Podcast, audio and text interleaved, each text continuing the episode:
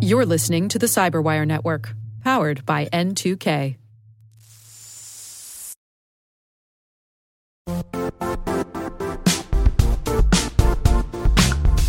The IT world used to be simpler. You only had to secure and manage environments that you controlled. Then came new technologies and new ways to work. Now, employees, apps, and networks are everywhere. This means poor visibility, security gaps, and added risk. That's why Cloudflare created the first ever connectivity cloud. Visit cloudflare.com to protect your business everywhere you do business.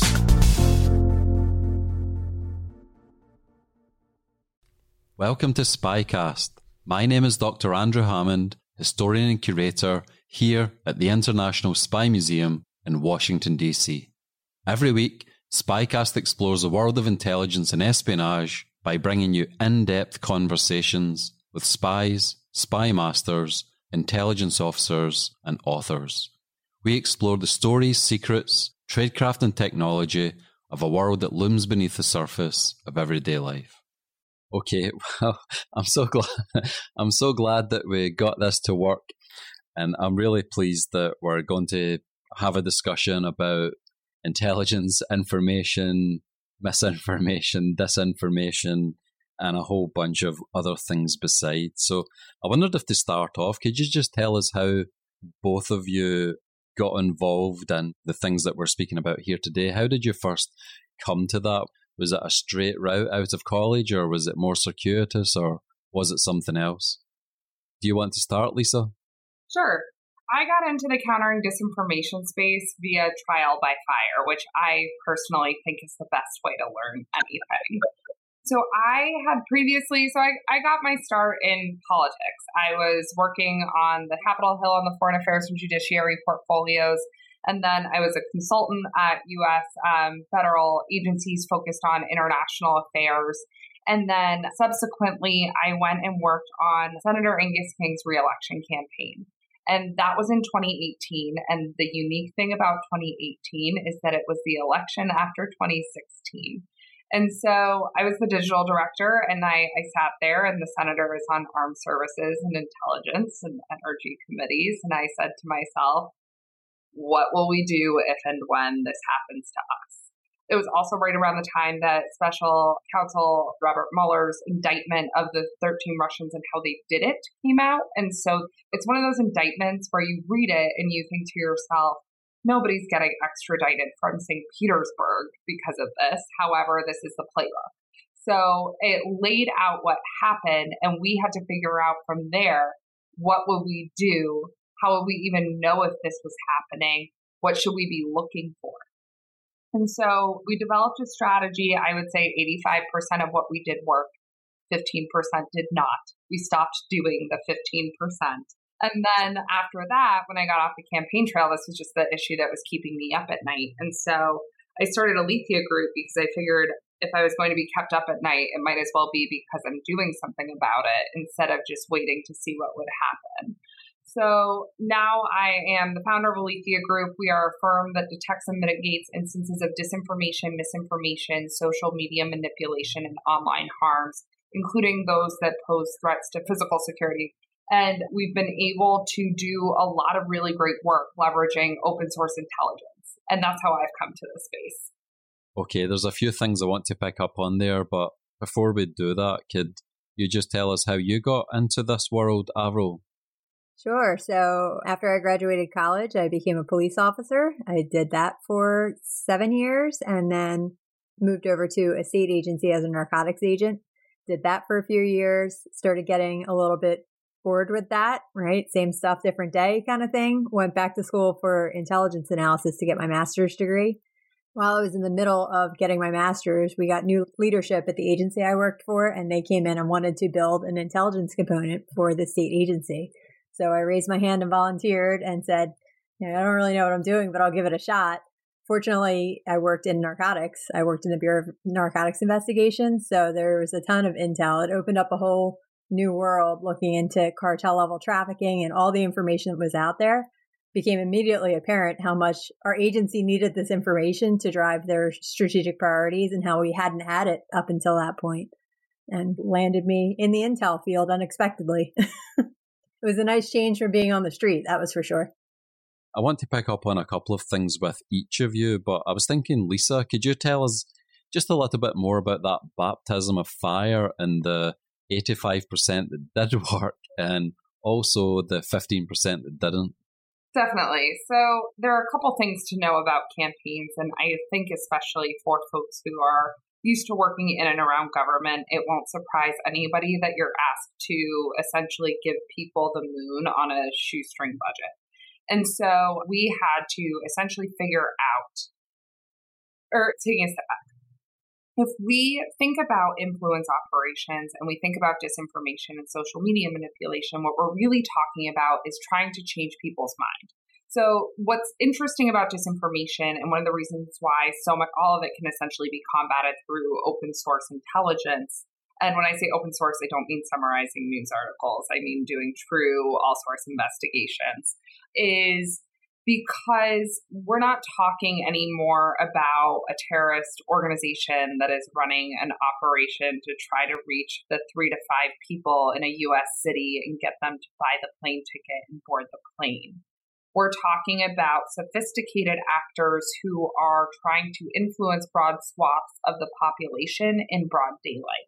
Sometimes they're even using things like state propaganda that are clearly labeled as such as being affiliated with a foreign state government, and yet we still fall for it, which is a whole other conversation. So, knowing this, what we were able to do was build a strategy and a methodology to go out and detect instances of disinformation and misinformation early before it started going viral on Twitter. Because by the time something has already reached the point of being widespread and widely adopted and widely believed, it's often too late. So we boiled down our universe to really two key decision points. The first is whether or not somebody was actually going to show up and vote on election day. There's a way to influence an election outcome, which is telling people to stay home. The second is when you show up to vote on election day, have you been fed narratives that you now believe such as a candidate is a socialist or a pedophile or part of a deep state cabal that could potentially cause you to vote for a candidate that if you didn't believe that narrative, you wouldn't have otherwise voted. By putting it into those two key decision points, you can build backwards to figure out what is the intelligence that you need?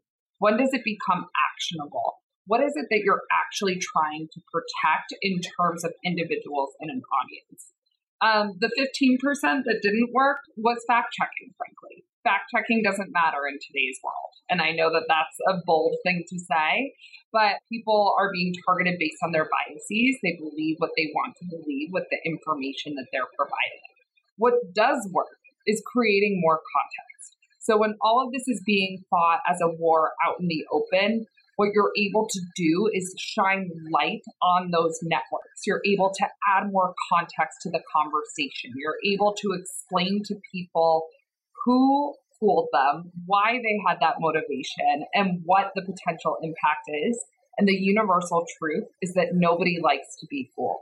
And so being able to get creative with the different intervention strategies, and this is now what we do at Alethea Group, has made us successful in pushing back against influence operations. For people that don't know Angus King, correct me if I'm wrong, he was a senator for Maine. That's correct. So, he still is. Yeah, still is. I mean, some people would think disinformation, we're talking about stuff that happens in maybe Washington or Moscow or London. Um, what was the disinformation campaign against someone from a state that many listeners will never have been to was help us understand that kind of battle space that you talked about? Well, first of all, if you've never been to Maine, you should go and contact me. I will send you a list. But the thing about disinformation, and it doesn't just occur on campaigns, it's targeting private companies, it's targeting our workforces. You look at the disinformation around the coronavirus vaccine. It's trying to get people to not take the vaccine. That has nothing to do with an election with all of this, the thing about disinformation is what started as being state controlled propaganda because the idea of lying to achieve a goal is neither novel nor particularly hard to wrap your mind around. What's interesting about disinformation, though, and its impacts when it's put on social media, is that it's fast, cheap, and easy to do.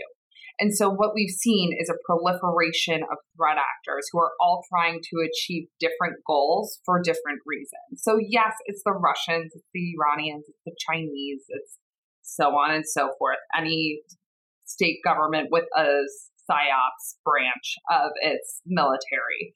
What it also is, though, is it's individuals seeking a profit. It's individuals who are seeking to monetize these platforms, whether it's through ad revenue or driving traffic to an online store to sell merchandise, whether it's using some of the fundraising platforms. But what they're doing is they're weaponizing information against us as individuals. And with that, that's where it becomes really critical. And so, even since 2018, it's only three years later, we've seen the threat landscape change completely with new tactics, techniques, and procedures to be able to execute these different influence operations or disinformation efforts. And so, it really just depends on who the threat actor is and what their goal is. And then that will ultimately determine how people are going to be impacted and what the threat is in terms of influence. Maine is one of the four states I've never been to, so send, send me, me a list. So send, I'm ready. so yeah, make sure make sure you provide me with that information. No problem. Just don't give it to anybody else because I don't want everybody to find the best restaurants. Like keep them secret so I can still get in. Yeah, I won't share that intelligence any further.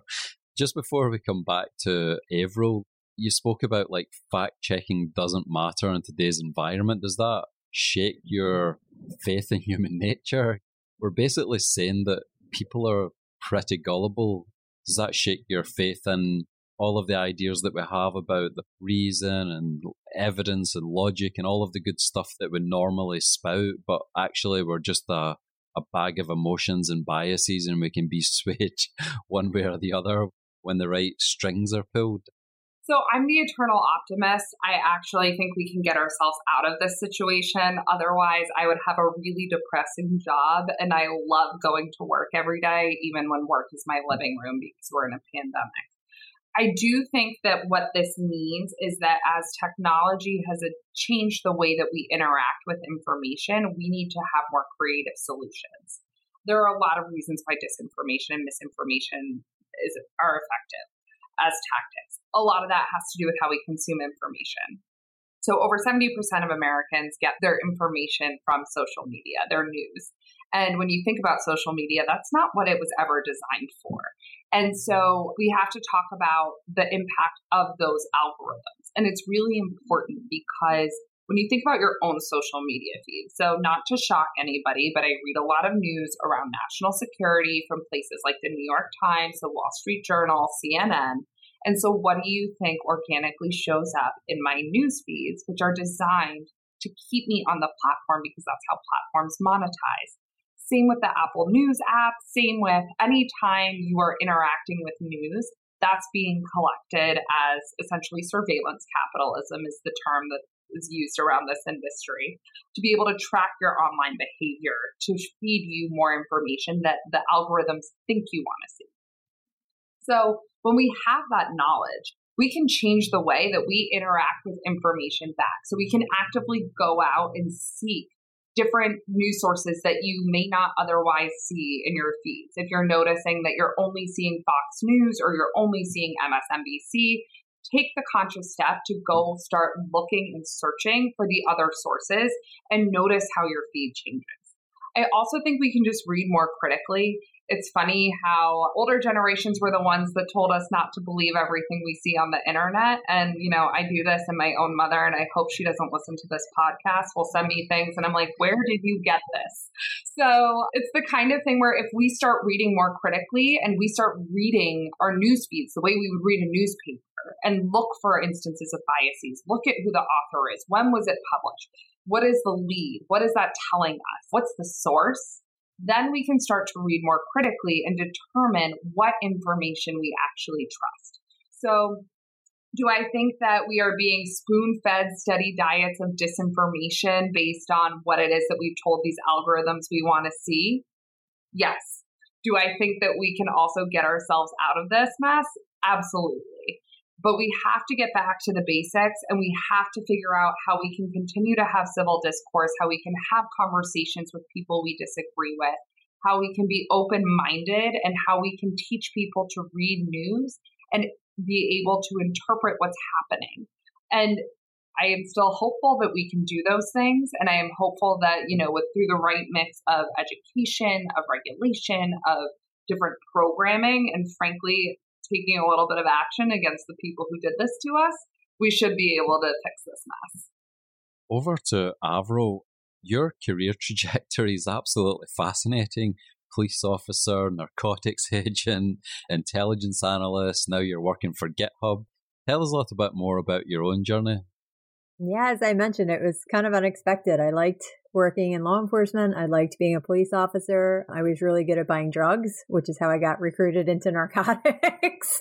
Apparently, I make a really good crackhead. So I bought drugs for a long time. And then as I continued in narcotics, once I started a family, I didn't want to be buying drugs and guns and things like that anymore. So Intel was looking like the better career path.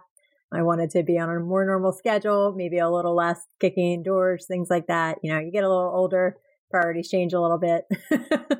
so I ended up in Intel and I ended up building an intelligence team for the Attorney General's office in Pennsylvania. Did that for five years.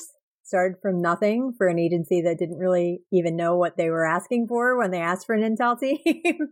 and it was great to really dig into it. And once I started building relationships and learned how to build relationships with the different federal agencies, the other states, EPIC, all the different things out there where I could collect all the strategic intel on narcotics trends and what's going on in the world to be able to turn around and give that information back.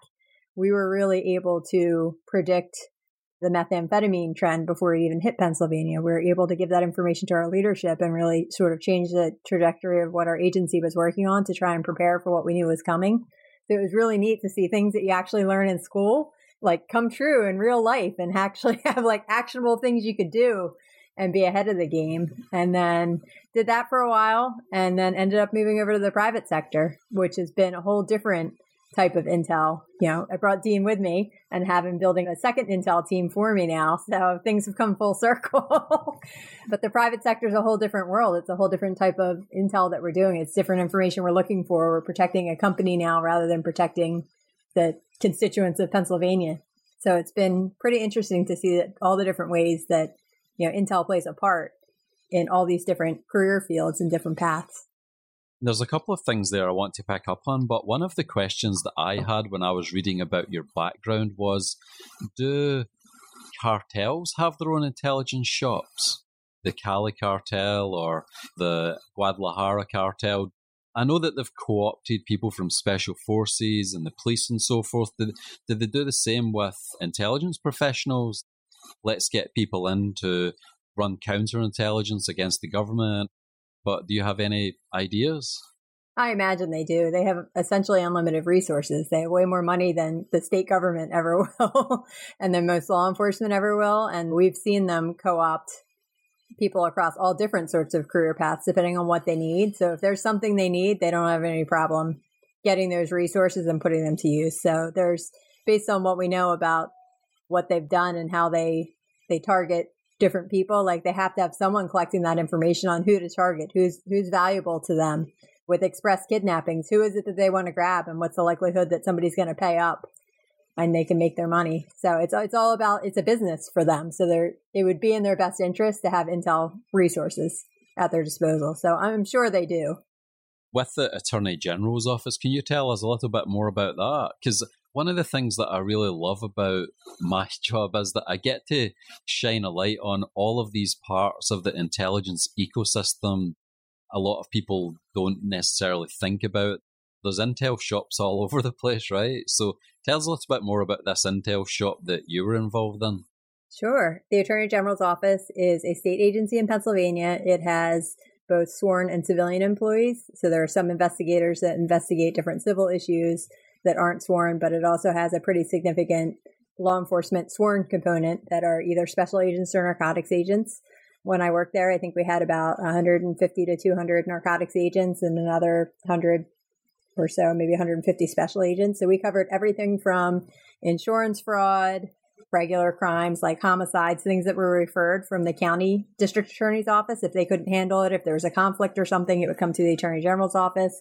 We had Medicaid, Medicare fraud, narcotics, a huge bureau of narcotics, cyber crimes, and we had our intel shop that kind of sat over top of all of it. So while our a lot of our focus is on narcotics, is that's kind of where I came from and where our team was born out of.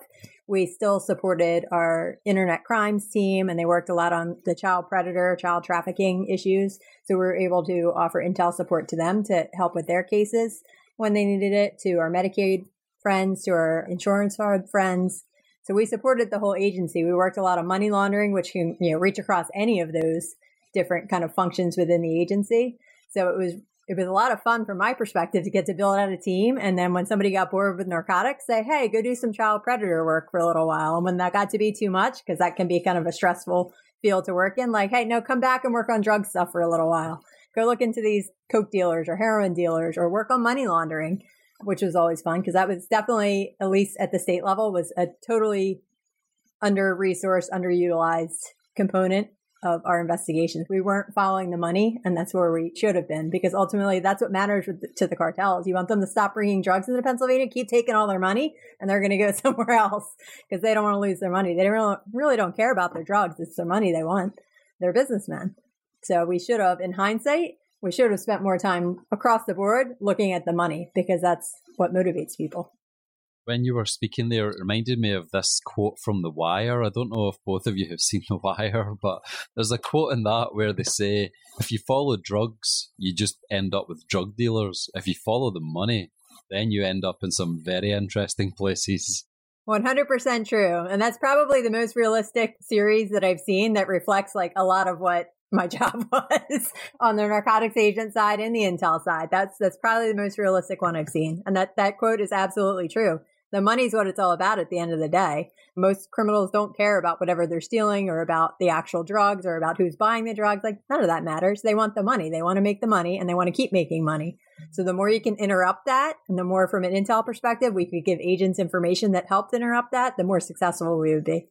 It was quite interesting to hear you speak about building out team there, and I wondered, Lisa, you know, you you mentioned that the Alethea group was a little bit of a misnomer initially because it was just you. But tell us a little bit more about your company, about how you built that team out to address these like issues surrounding information, disinformation, misinformation. Like, help us understand what it's like to be a leader building that team to deal with these issues.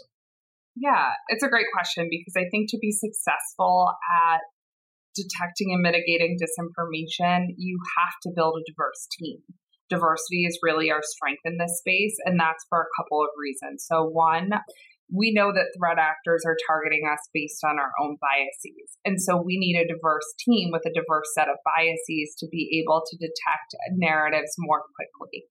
The other piece is we need a multidisciplinary team with everybody bringing a different skill set to the table. So the way we staff our, our projects is we always make sure that we have a data science perspective, frankly, a hacker's perspective, a software engineer's perspective, a threat investigator's perspective, and a reporter's perspective. So when we look at those different skill sets and making them all talk together and work together, that's when the real intelligence work happens. Because what we're doing is we're sifting through these millions of disparate data sets and points to be able to make sense of what's really going on. And that's not easy work. And so I, am glad that the group has grown. I think it's a team in the industry where we are really stronger because we've gotten larger and we've been able to round out these different skills. And so the team is the best part. The other thing that we always hire for is we hire for people who are willing to engage in what we call healthy conflict. Um, we're constantly pushing each other to look around the corner, to be able to be more succinct, to find more interesting insights, to be able to piece together what's happening so that we can paint that holistic picture that's more than just what's happening based on mainstream social media's APIs and using that data, but instead taking into account the whole of internet. And then the last thing is, like most of the intelligence world, um, whether corporate or government, we're not talking about puppies all day long. So our team definitely has the right sense of humor and the right attitude to be able to deal with some of these heavy topics. We often find ourselves saying things in meetings like, well, the great thing about white supremacy, and then we'll be like, wait a second, there's nothing great about white supremacy, but it is easier to find in these different areas. So it's really, I would say, a team that has grit, that has dedication to the mission, that's resilient, and that is able to work together with unique skill sets and diverse perspectives to be able to put together the best products in the industry. We'll be right back after this. And now, a message from Cyberbit. Mastering cybersecurity is like mastering a sport. You build muscle memory through rigorous practice, then you train as a team to foster cohesion while operating under pressure. Like athletes, cybersecurity professionals thrive on hands on simulation. But traditional courses, certifications, and open source labs won't build you a winning team. You need Cyberbit. Cyberbit offers a hyper realistic simulation environment for your SOC, IR, and C suite to refine your skills, all using the market leading SIEMs, EDRs, firewalls, and WAFs they use every day. Cyberbit is offering Cyberwire listeners a free live fire exercise. Sign up your team now at cyberbit.com slash cyberwire.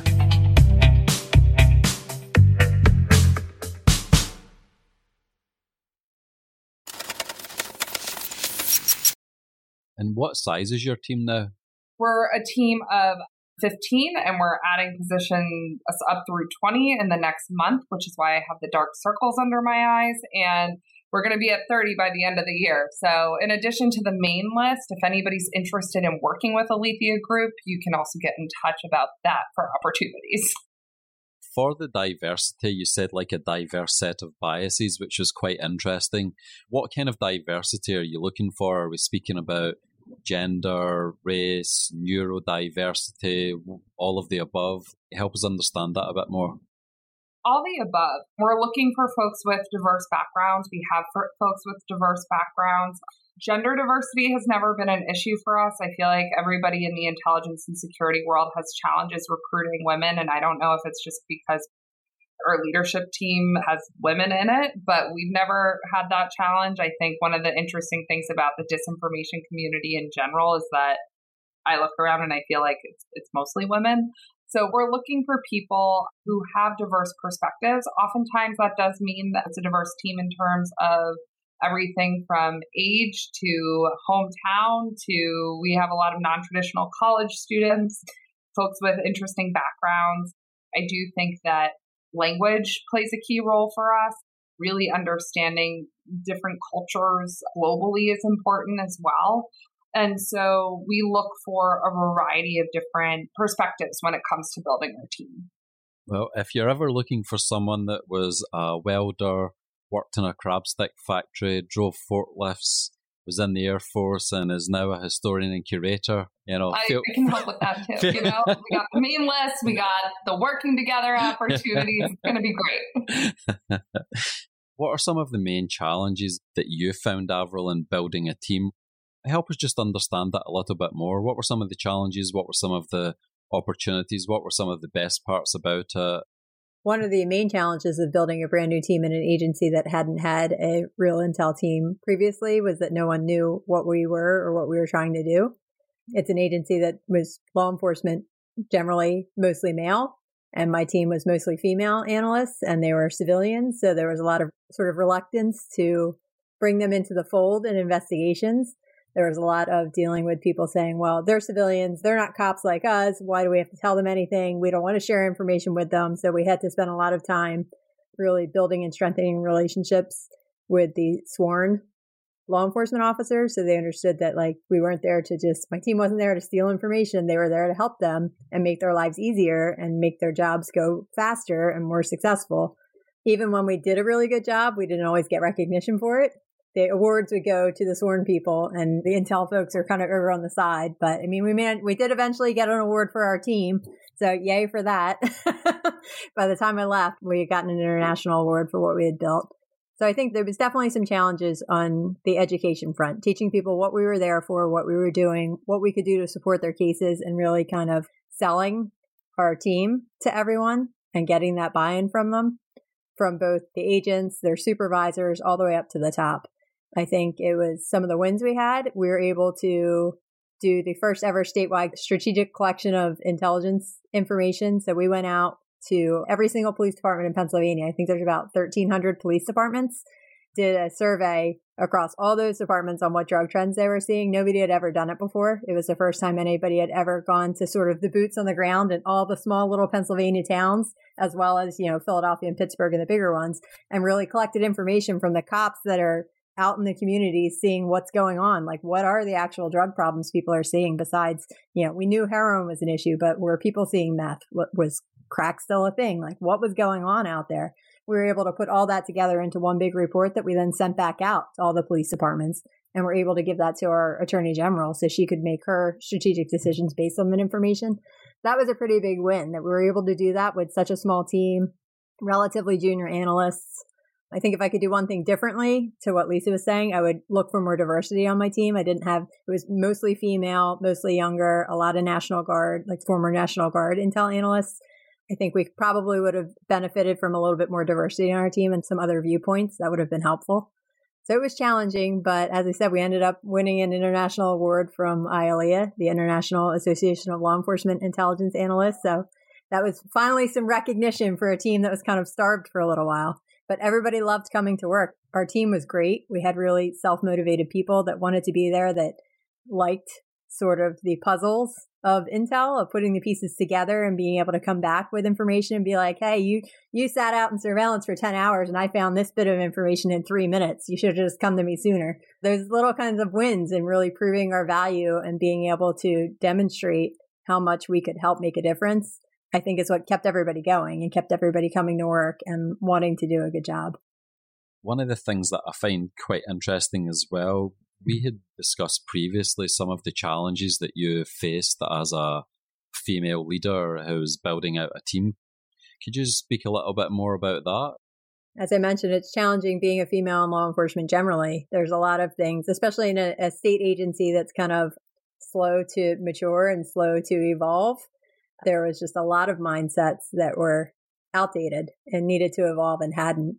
So there was not a lot of women in, in our agency generally, even in sworn positions. I was one of, I think there was about 15 or 20 people that were at my level of supervisory special agent. And I think there was only three or four of us that were women. Everybody else was a man.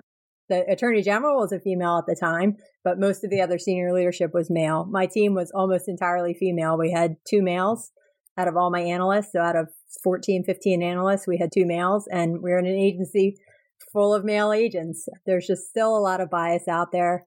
There's still a lot of, I think, discrimination that happens, whether it's subtle or not. There's still a feeling that we need to prove ourselves and go above and beyond to prove that we have a right to be there and that we can keep up with everybody else. It's not, I found in the private sector that uh, hasn't had that same attitude.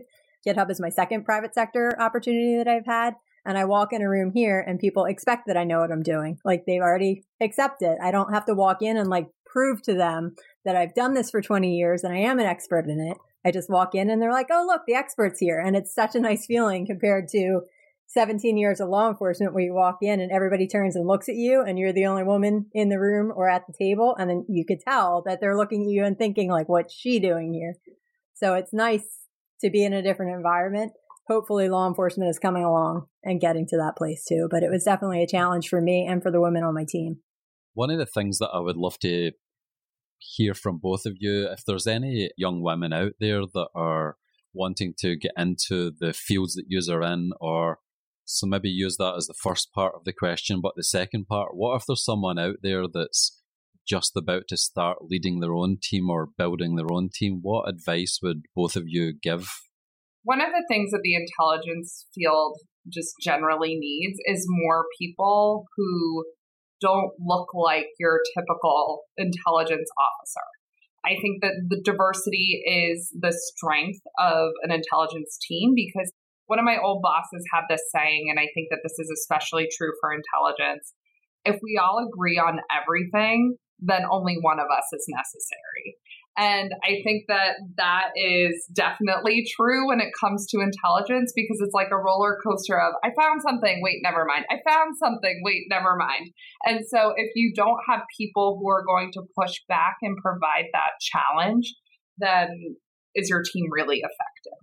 And so with that, I think if you are considering getting into the field, do it take the plunge. I have to say, I not only have the benefit of being the woman in the room, but I'm also the person under 40 in the room. And it's always an interesting ride, but I have to say, more and more, it's about how you show up. If you show up and you know what you're doing and you present with confidence and you know how to brief, and these are all things that you'll learn on the job, you're going to be just fine.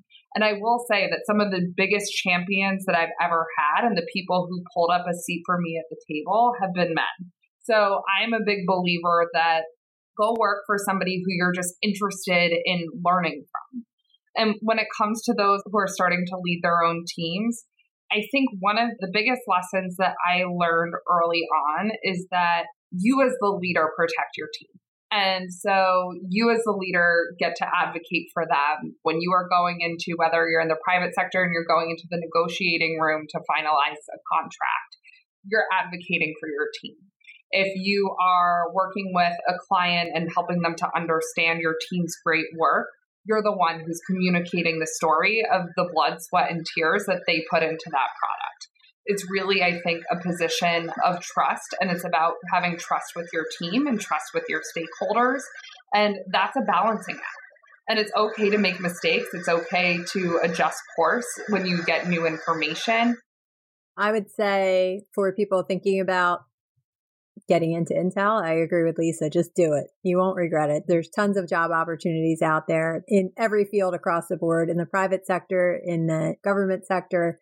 There's just so many opportunities and you'll never be bored. It's always changing. There's always something new that needs to be worked on. What the work Lisa's doing is amazing. So just do it. Don't look back. Just keep learning and growing and keep adding to your skill set. If you get into narcotics intelligence and you got that down, start looking to where you can expand. What can you look into next? Branch into money laundering, branch into cyber. There's always going to be more opportunities. There's always more to learn. And every little bit that you kind of add to your toolbox is just going to help your career to grow and you to keep moving forward. For anyone about to build a team, kind of to echo what Lisa was talking about, I also had a mentor that was a male and he's the one that kind of brought me into Intel and pushed me to grow and develop and to start networking and building relationships. And I didn't want to do it. I went kicking and screaming. I, you know, I didn't, I didn't want to go meet a whole bunch of new people. I didn't want to have to go make friends in all these different agencies, but I pretty quickly realized the value in it. So I would say look for someone that you can work for, as Lisa said, that you want to learn from, that is willing to teach you. Second part of that, there was an amazing woman that I worked with that said something to the effect of, and if, eh, if anybody ever offers you a seat at the table, take it. And I think that was, I still remember it to this day because I think sometimes I find myself hesitant to take that seat. And I remember what she said, and I remember that might be the only opportunity you get. And if somebody's offering you that seat, whether it's your mentor or it's someone else in the room, particularly as a woman, take it while you have the opportunity. You deserve to be there. Take that seat, offer your expertise, know that you know what you're talking about, and you've earned it. Don't second guess it. Take that opportunity. One thing to add to that if you are getting shut out of the room, go in anyways Yes, I like, I like it. I like it. Another thing that I find quite interesting is like generational change. Help our listeners understand some of the generational changes that both of you have seen, whether it be women that were older than you that kid came along in a similar path, or whether it be women of your peer group or some of the younger women that you may have had in your teams or employed or that now work for you currently? Help us help us understand like some of those shifts as you have seen them through your own careers. I hope it's getting easier for women that come after me. I think, you know, in my law enforcement career, there wasn't too many women that I worked with, too many police officers or special agents. There was a handful, but a handful in an agency full of hundreds and hundreds. So it was hard to find or build relationships with those people. You know, I was friends with some of them, but I'm sure they had a rough road because I was in law enforcement from what 2000 to 2017, and there was still a lot of discrimination. There was, as you mentioned, there's still a lot of older men that worked or started in police departments when there wasn't women in police departments or when their job was solely to monitor the juvenile prisoners or to handle the women that got arrested. And like those people are still police officers today. They're not all retired yet. They're still there. So I think that the people in law enforcement I worked with that were closer to my age or younger than me have grown up in sort of a different environment. I mean, even if they, a lot of them come from the military, the military is more accepting of women these days. There, you know, there's more women in more roles in the military than there was in the past. Law enforcement's kind of the same way. Like there's more and more women that are joining law enforcement now and are further into their careers. So I think, I hope it's changing. I hope it's getting easier so that the women come after us don't have to have all of the same struggles. It seems like it is from my perspective. I hope it's that way from their perspective, but I think there's still work that has to be done. There's still a long way to go. I was just talking to one of my colleagues last week about the lack of maternity leave for pregnant police officers in the department I worked of. It's not a thing. It's not in the contract to have maternity leave. So if you get pregnant, you have to save up all your vacation time to try and take off. If you don't have enough vacation time, you've got to work until you have that baby so you can take off and recover after you have it. Like that shouldn't even be a thing. Who wants a police officer that's nine months pregnant to be responding to a call? If they want to do it, that's one thing, but I, I can't imagine most pregnant women want to be in uniform, wearing their vests and responding to domestics. So there's still a long way that has, law enforcement has to come, I think, but I hope it's getting better. Just to shift the focus of our conversation just a little bit, both of you, Avril, working for GitHub, a big deal, head of global workplace security and safety. There's a lot involved there, a lot of responsibility. And for Lisa, having your own company, your own group, your own team, and and dealing with a very fluid environment. I was just wondering, how do both of you triage information or stay up to date with everything that's going on? Because neither of you are in a static field where it's just like, well, this is the way it's always been done and we can continue to do it like that.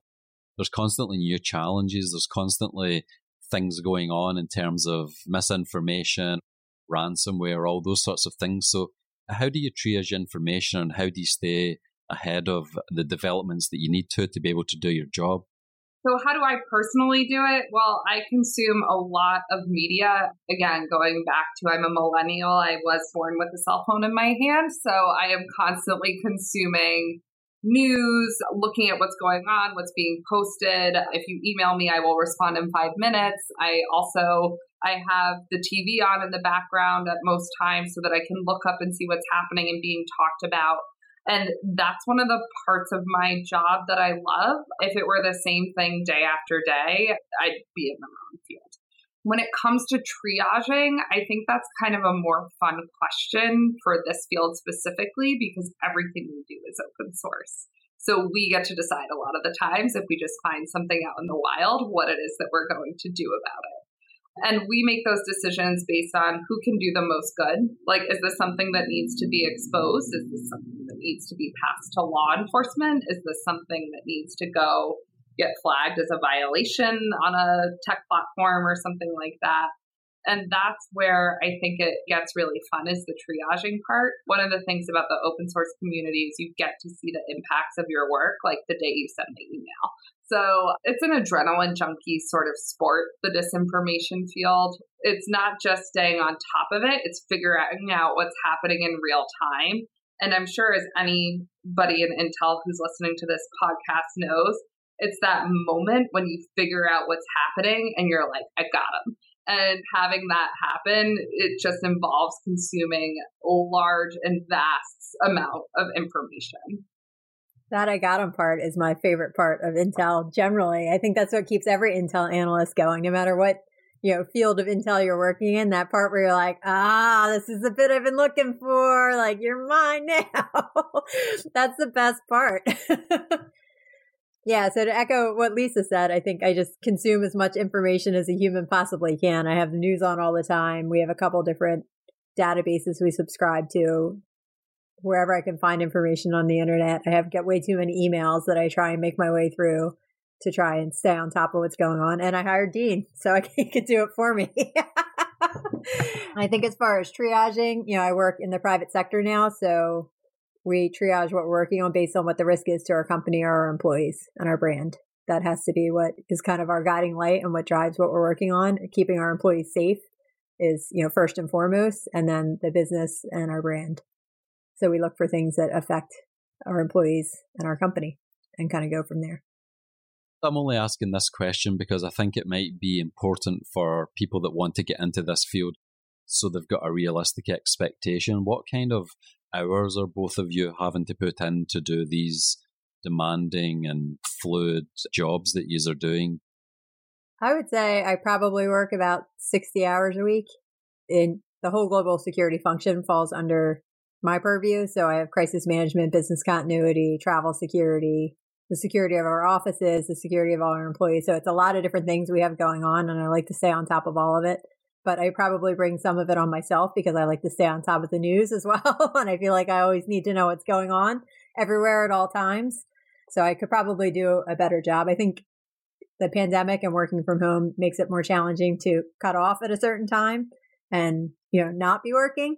But yeah, I would say probably about 60 hours a week, but some of it's self inflicted. So I'm going to answer that question in two parts. So we actually really do our best to make it so that everybody on our team has a 40 hour work week. It's really important to us that people have balance and that's just one of the benefits, I think, of working with us. We do require flexibility because unfortunately, we don't get to decide when somebody launches an influence campaign, but we make up for it if something bad happens and I'm sharing this, I don't know if I've ever said this out loud or in public, but part of being a founder is that you're just working all the time. It's really a labor of love. I joke that Alethea Group is my toddler who sometimes wakes me up at night and I just can't stop thinking about it. But that's because as the founder, it's yes, I'm I'm doing and overseeing all the things that we've just talked about with my partner in stopping crime, Cindy Otis, in terms of the the analytic products. But we're also and working with clients all of that good stuff, providing strategy advice, helping people figure out what to do about something. We always say that we're not just going to drop a 50 page report in your lap and say, it's a foreign nation, good luck. We're going to help you figure out what to do about it. So that's the part of the job that I love. The other parts of the job I love, though, that also fall to me are the financial health of the organization, business development, marketing, all of the legal. I, I joke that some days I'm the CEO, some days I'm the junior analyst, some days I am the legal counsel, and the accountant. So I think that's one of the things where I would say my life has gotten less chaotic and more balanced as we've grown because that's part of dele- being able to delegate. But I would say I probably work 60 to 80 hours a week. But at the same time, one of the milestones that I think is worth celebrating because everybody who's a founder celebrates things like headcount. I took five days off and I knew that the place would be just the same, if not better, when I got back than when I left. And so we have reached those milestones and I'm starting to get more balance. I guess part of asking that was is that one of the things that need to the traditional work model or the traditional workplace is that one of the things that needs to change for women to be fully represented at the senior levels. Help me understand your kind of takes on the workplace model and on the advancement of women into positions of leadership. I do think that we need to provide people with more flexibility where all adults get your work done. And I think that's something that millennials and Gen Z really push for, and I'm glad that they do. I do think there's kind of two sides to that coin, right? There's the side of the coin that says we need to make workplaces more flexible for women, but we need to also make them more flexible for men too. and same sex couples, all of that. I think it just workplaces need to be more flexible for everyone. And traditionally, those responsibilities in terms of taking care of families and making sure dinner on the table has fallen to women. But I also think that the other pieces where we're moving into a society where that's not necessarily the norm anymore. And we have a lot of single parent households. We have a lot of of just it's not the 1950s anymore and so workplaces do need to realize and adapt to their team's needs yeah i agree i think in law enforcement you'll see some of that start to change as more and more women get into law enforcement roles as police officers, as special agents, a lot of this stuff is contractual. So when there's more women in the unions that are voting on the contract, there's more women to be represented as they get on the boards of their unions and things like that. They'll have a bigger say.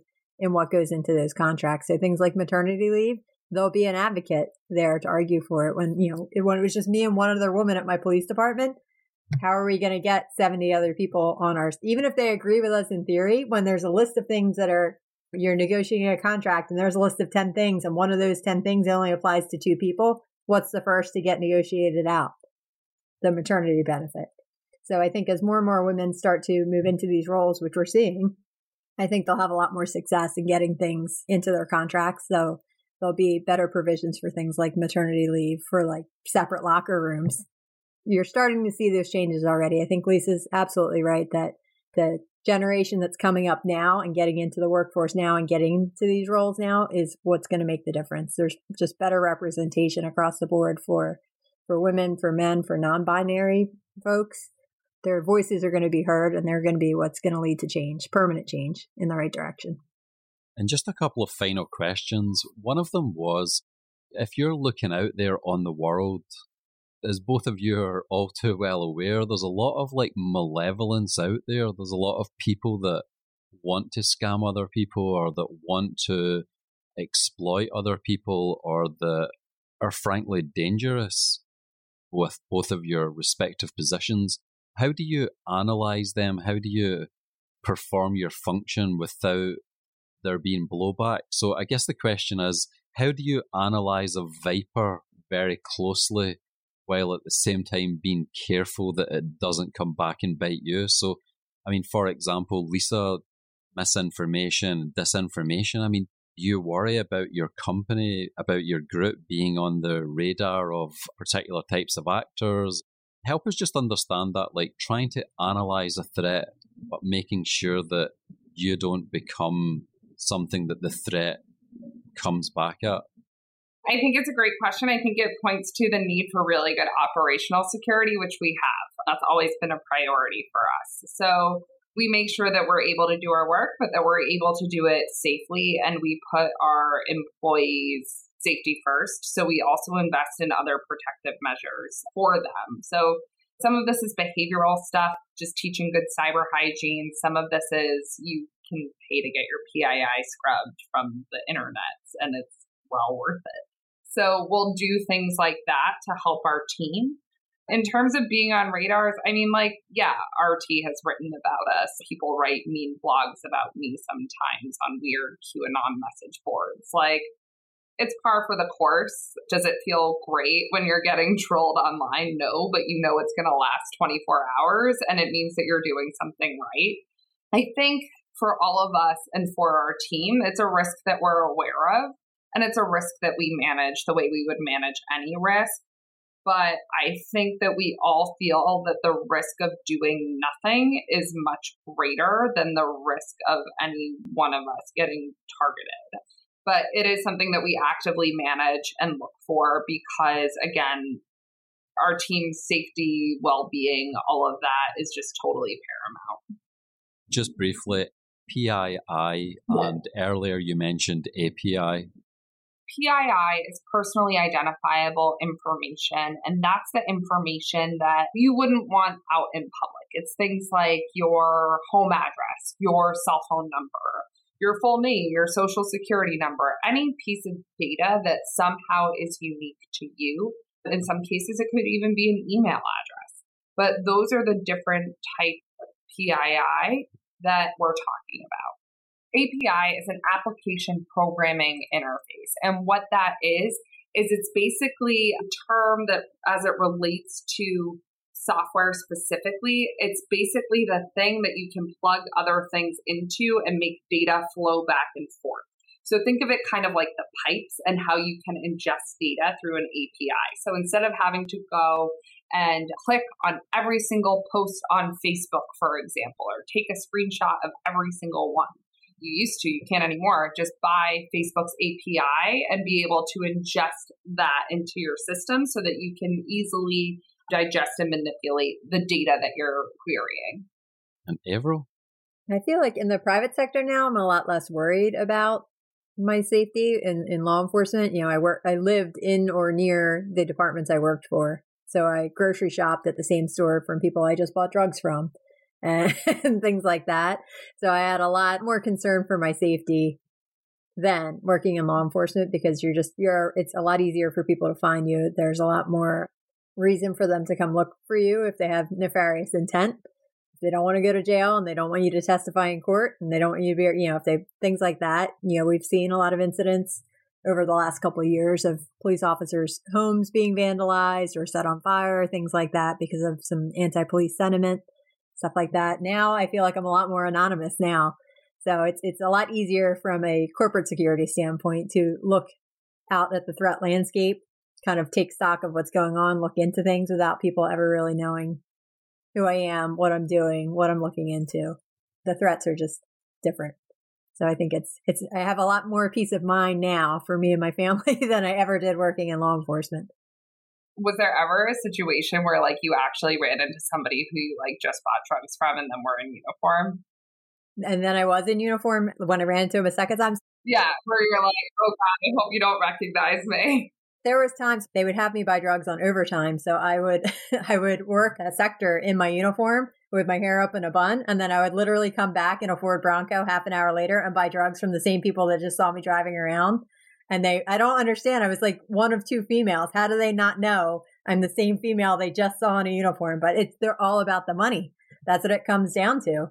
So they just want to get that $20 out of my hand. And they would even ask me like, Oh, you're not, you're not a cop, right? Or, Oh, I heard you're a cop. I'm like, yeah, I totally am. And they're like, for real? I'm like, yeah no, I'm not a cop. I'm just messing with you. I'm like, oh, okay. And they would give me the drugs. Like, I don't, and it didn't matter if I told them I was a cop, if I told them I wasn't a cop, they just wanted the money out of my hand and they would sell me the drugs. And I don't know how they ever didn't realize that I was the same person because I feel like I still look the same if my hair is up and I'm wearing a uniform.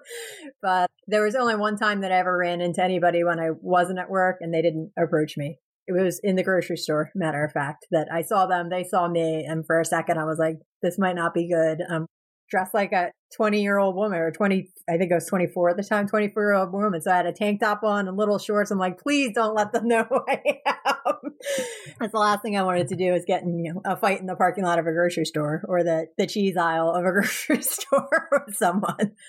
But yeah, it made me really realize that I needed to move further away or I needed to stop buying drugs and working where I did because it it wasn't a good feeling. It felt very vulnerable to run into someone that I knew was a bad guy and they might know what I am. And the same rules don't apply. Like at least I feel like when I first got into law enforcement, there was some sort of ground rules that everybody kind of understood that you had your job, you were doing your job, they were the bad guy, they were doing their thing, and it was that cat and mouse game.